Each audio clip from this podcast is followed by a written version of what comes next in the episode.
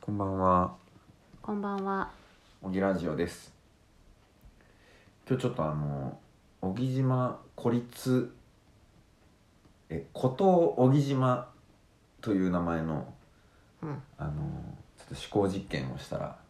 はい。どのくらい広がるかなっていうことを考えているので途中経過を発表します。はい。 どのくらい広がるっていうのはどういう意味？そうまずまあざくっとコンセプトっていうか、うんあの内容を言うね3つパターンあるんだけどあの1つ目は仮に小木島が今日急にバツンと外界から遮断されましたとはい。まああるいは全部滅びました小木島以外うん。みたいな風になった場合に生き残れるか生き残るためにはどういうことをしなきゃいけないかっていうのが1つ目のパターンねうん。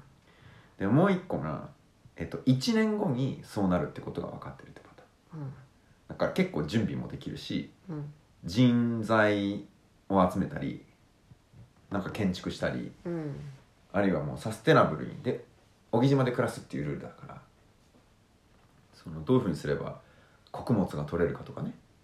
鶏いっぱい仕入れなきゃとかうん。そういうのも全部できるただ1年後に急に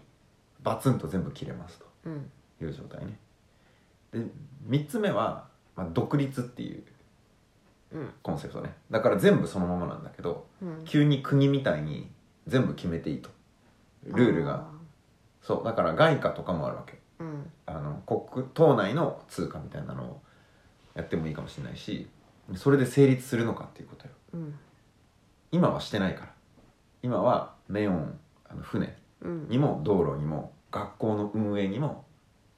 えーまあ、ほぼすほぼというか全てのインフラね水電気ガスうん。とかが全部日本の物事のお世話になってるし税金も多額に投入されてうん。成立してる状態じゃんでそれじゃなくてできるかっていうはい。ことねめっちゃ面白く暮らしていくってコンセプトによって暮らしていけるかみたいなうん。話が3番目だと思う整理するといきなりバンってなったら明日からどうするうちには何日分の米とかパスタがあるかみたいな話、島全体には何食分のなんだろう炭水化物があるかみたいなうん。タンパク質は山と海うん。にあるでしょでそれどうしていくかっていう話をえ、一つん聞きたいのが、うんそのどのその三つのパターンどれだとしても、うんそのライフライン的な電気、水道、ガス、ネット、うんあとまあフェリー、うん島と高松を結んでるフェリーがうんどれも動かなくなるっていう前提そうだからそこは最後の独立っていうところはさうん別にお金の採算さえあればあえば車も運べるフェリーが行き来してもいいわけうんお金さえ払えば電気は売ってもらえるかもしれないねうんただめちゃくちゃ高くなるでしょそれはまあ外貨みたいなことなのかね電気を今送ってもらえてるのは温情っていうか国土のさ隅々まで電気が通るように人が住んでたらうんしようっていうことだからうん切り離された瞬間に普通に売りますみたいなうんっていうのはその台湾に売るのとあんまり変わんなくなるっていうか、そうだねうん、だってうちらはの税金はうん基本的には島内にかん回るからうんだからそれがっていうことだよねうんでえっといきなりの場合はこれルールの作り方を結構上手にやらないと広がらないかなとは思ってんだよねいきなりの場合はバツンと全部切れるっていう状態うんだから多分紛争状態になるはずなのよ私のイメージではまあ取り合いだよね なんか食料とかそうそうそうなんだろう寝床とかエネルギーとかそうだね薪とか水ねとかそうそうそうそうだから例えばうちはさでかい井戸があるじゃんうんだから水は困んないわけようちはねきちんとプロテクトできればうんだけどこれはじゃあ私有財産ですみたいな話なのかうんいや共産体制を敷きましょうみたいな話なのかうん派閥ができちゃうとかね例えば魚取りに行ける人とかは強いけどうんその中でも何量が強いとか出てくると思うんだよねうんなぜかというとガソリンがなくなるからねうんそうするとこう地引き網漁とか今やってないけど復活するのかなとか うんその人がねエイさん堀さんってできるやつ、うんうん、とかねそうちょっとねこの話えっ、とだから大工さん隣でお風呂を建ててる川西さんとうんちらっと話したことあるんでねうん衣食住のうちの10とかさなんかいろんな素材はあるわけよ空き家とか、そうだねうん、どうするかとかあとダモンテ家が最強なんじゃないかとかねうんやっぱり漁師はすごいなとかそうね多分潜れる漁師は相当強いと思あう、うん、今の状態だったらねあうんでも100年前の例えば石油とかの使ってない海の量とかもあったはずだからうんだからそこまで戻れれば、うんまあ、それこそね網元がいてみたいな、うんうんね、で農業とかもまあできるとは思うんだけど、うんまあ、最初の1年間はとりあえずあの人が 死ぬほど争う状態になるのかもしれないなとかは思うけど、そうかもねうん、まああとだから小木島の場合だとおじいちゃんおばあちゃんが多いからそうそうそうそうだからね、その労働力うん、うんみたいな話もあるだろうし、うんあとおじいちゃんおばあちゃんたちはたくさん土地を持ってますとかね、うん使ってないけど土地は余ってるそうそうそうそのさでも土地はさじゃあなんと今までのルールだったらよ貸してくださいって話になるじゃんうん貸せ貸し貸す代わりにじゃあちょっとうん一日畑やってよとか、そういう感じになるかもねえどういうことえだから20%はこっちによこせみたいになるわけでしょそうあそうそうそうそう取れた分のうんそうとかなると思うんだけど、うんでもその状態だったらさじゃあいいですってなる気もするんだよねあ他は渡りますみたいなうんだってめちゃくちゃ余ってるじゃん、うんだからその誰が強いのかっていうのとかもさうん結構わかんないと思うんだよねうんそれで 1, 1年間に必要な例えばカロリーの量とかうんいうふうにけ経営して1年間うまくいくかどうかみたいなそれは1個目のシナリオねいきなりっていううんパターンもう本当に今あるものだけで生き延びてください用意ドンみたいうんなで1年後っていうのはもっといろんな工夫ができるねうんで独立パターンっていうのはもうちょっともうちょっとこう国として経営するみたいなうん感じだから移民とかもありだしうんそうするとちょっとコンセプトが強くなってくるというか何のための国なのかみたいななんか3番目は、うんそのなんか島として生き残るためにはみたいな感じうんに聞こえるななんかその今すごい、まあ、日本全国どこでも、うんその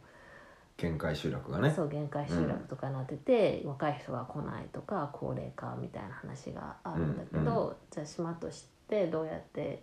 生き延びていくのかみたいなはいはいそうですねのとつながってくるのかなと思ったのと、うん2番目のはなあのなんか私たちが最近そうんのお金をもっと減らして、うんあの使う毎月使うお金を減らして、はいはいできるだけ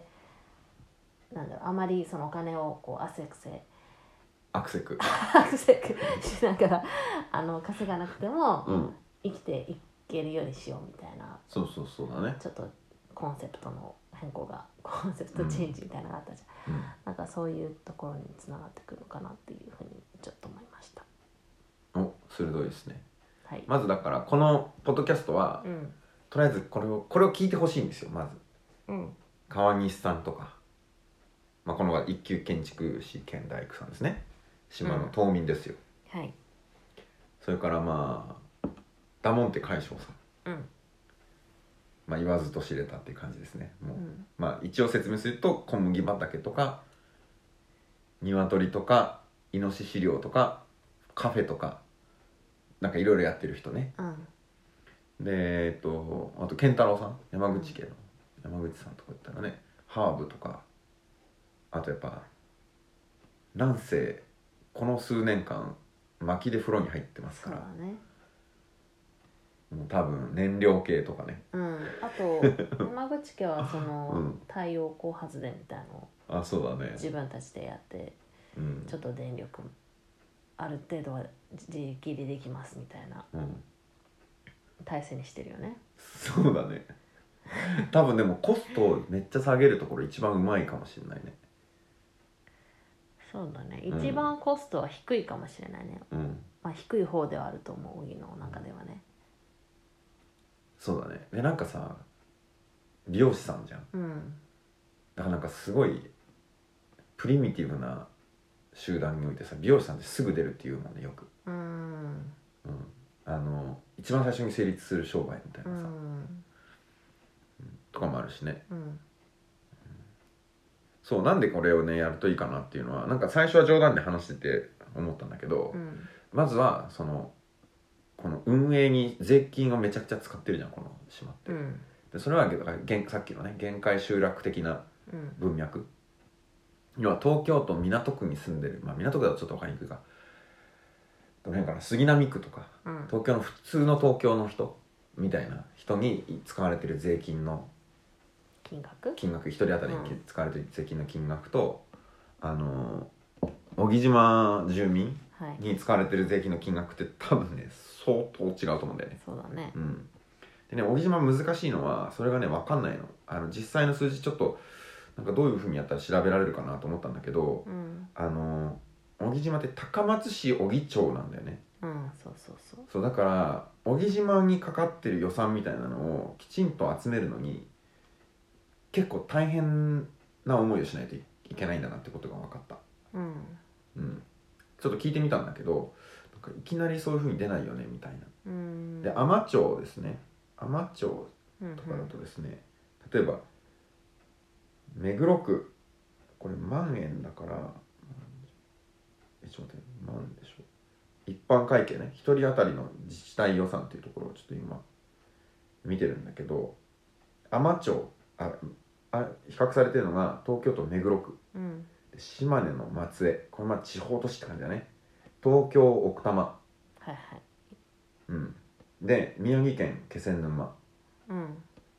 でえっと海士町島根県の海士町これ島だよねうんであるとで今言った順番に1人当たりの自治体予算がかかってるんだけどそうこれねえさんどこが一番高いんです一か番高いのだから今言った順にどんどん大きくなるああ目黒区松江市奥多摩気仙沼海士うーんね、それぞれちょっと言ってくよ。えっ、と、目黒区が34万円。うん1年あたりね。一般会計ね、自治体予算の。で、松江市が47。地方都市ってやつね。奥多摩、これ東京だけど田舎っていう感じうね。ん120万円。うーんで、気仙沼、地方の田うん舎、133万円。うんえー、海士町、うん島根県。えー、259万円。 桁が違うね。で、目黒区の34万円と比べると7.6倍違うんですよ。うん、でこれは結構やばいよねそうね。そうでだいおおむねおおむねね人口密度が、えー、と小さくなっていくに従ってうん。少なくなる。そう金額かかる金額がめっちゃ多くなるってことねあうんそうそうそうだから集まってれば集まってるほど安くなるっていう感じですよ、そうだからねあの結構大変だと思いますよそういうそういう意味をちょっと考えるっていう意味でうんあのこの運営に税金使われてるからうんこの実験思考実験すると多分本当にいくら使われてるのかなとかも分かると思うんだよね、うん頑張ればねこれをあのどういうやり方でやろうかと思ってるかというとあの2時間ぐらい話すっていうプランですあえ何ワークショップを開いてあでグラフィックレコーダーの人にも来てもらってあうんもう街でか書いてもらう感じよ、うんでっかいホワイトボードにね今ちょっとコロナでできないけどうんなんならオンラインでもいいですがそうあとは災害ですねうん災害に強くなるっていうのをねあの結構考えないといけないんじゃないのっていう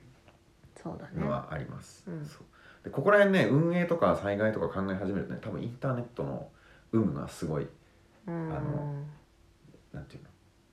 キーになるうんす全然違う考え方になると思うのでうんだから外界があってインターネットがあるっていう状態なのかないっていう状態なのかうんですねイでンターもネットがあるっていうのは、その光回線が通ってるかどうかって話いやいやだからインターネットというものが存在していてうん例えば位置情報が取れるとか、うん IoT のものとかも例えば秋葉原から買ってこれるかどうかとかね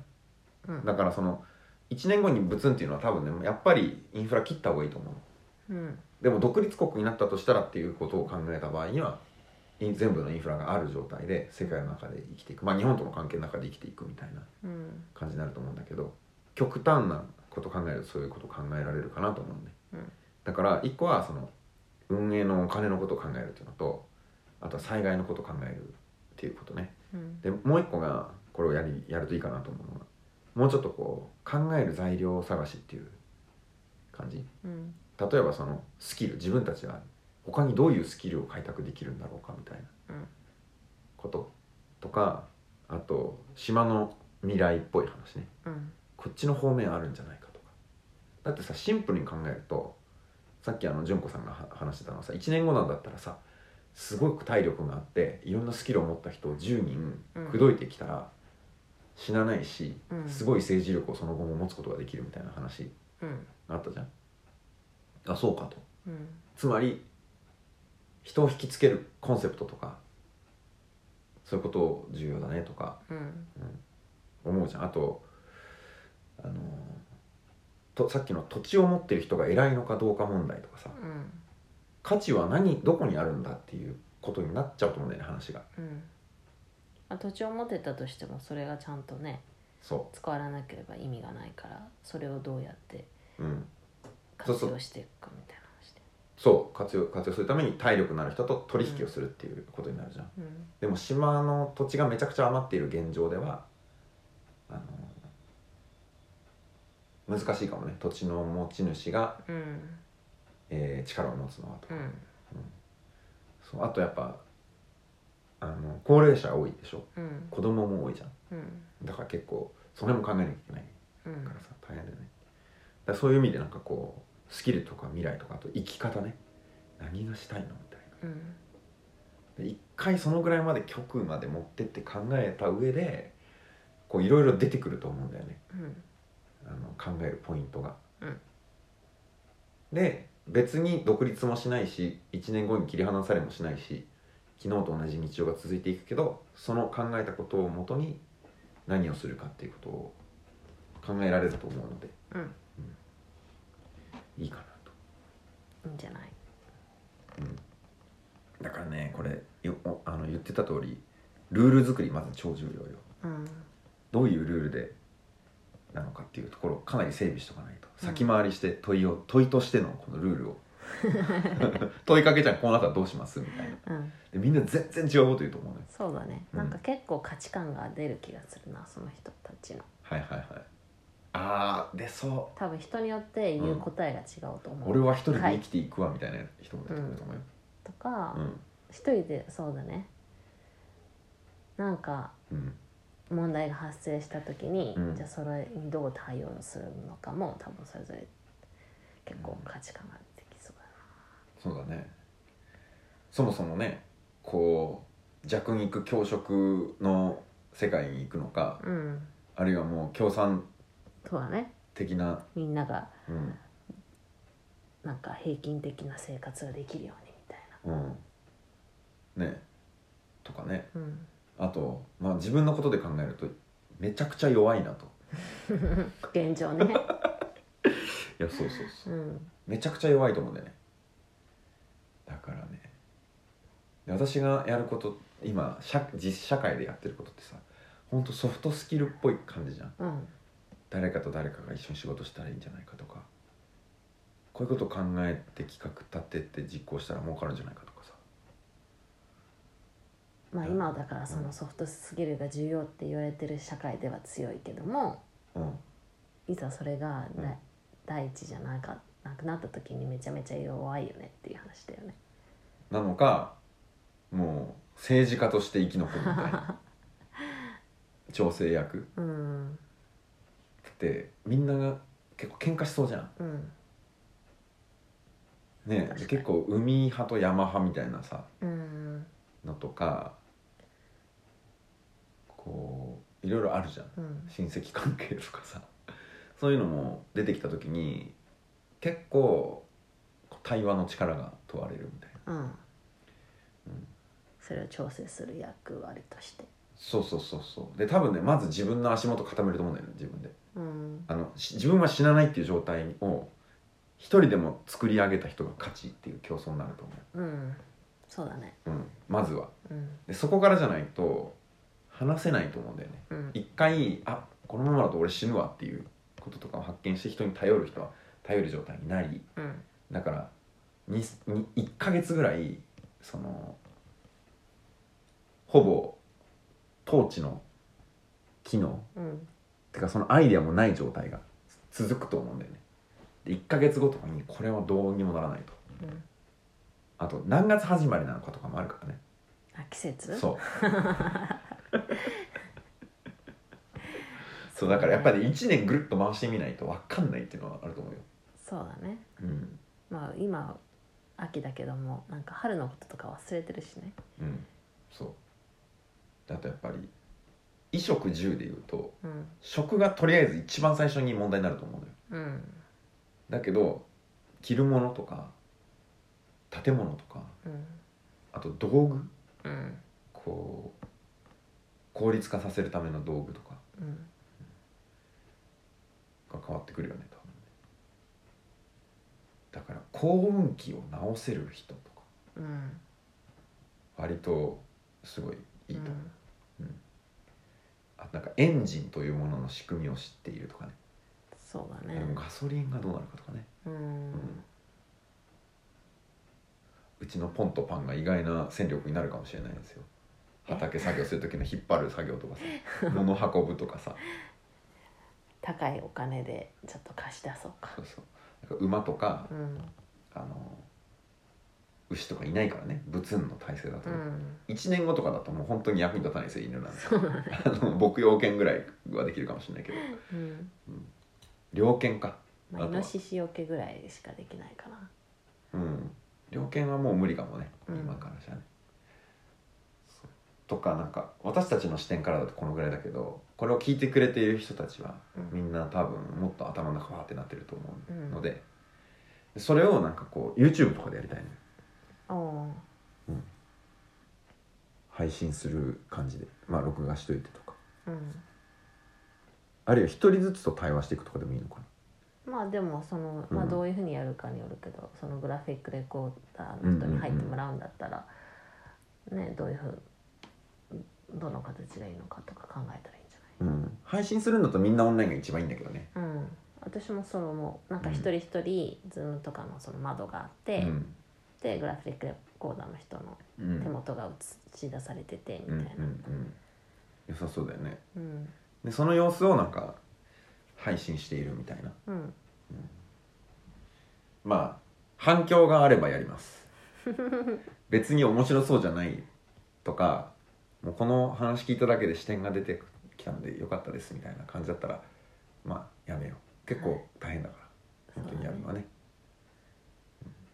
じゃあ反応待ちということで よろしくお願いします。ただね見ますっていう反応か参加しますの反応はい、あの当該の人もねうん、参加しますありえるよそうね、うんそうそれは面白いかなと思ってうん、それを発表したくてちょっとあのポッドキャストやりましたはい、はい、ではそんなところではい、今日はおしまいにしたいと思います。ありがとうございまあしりた。がとうございました。さよならさよなら。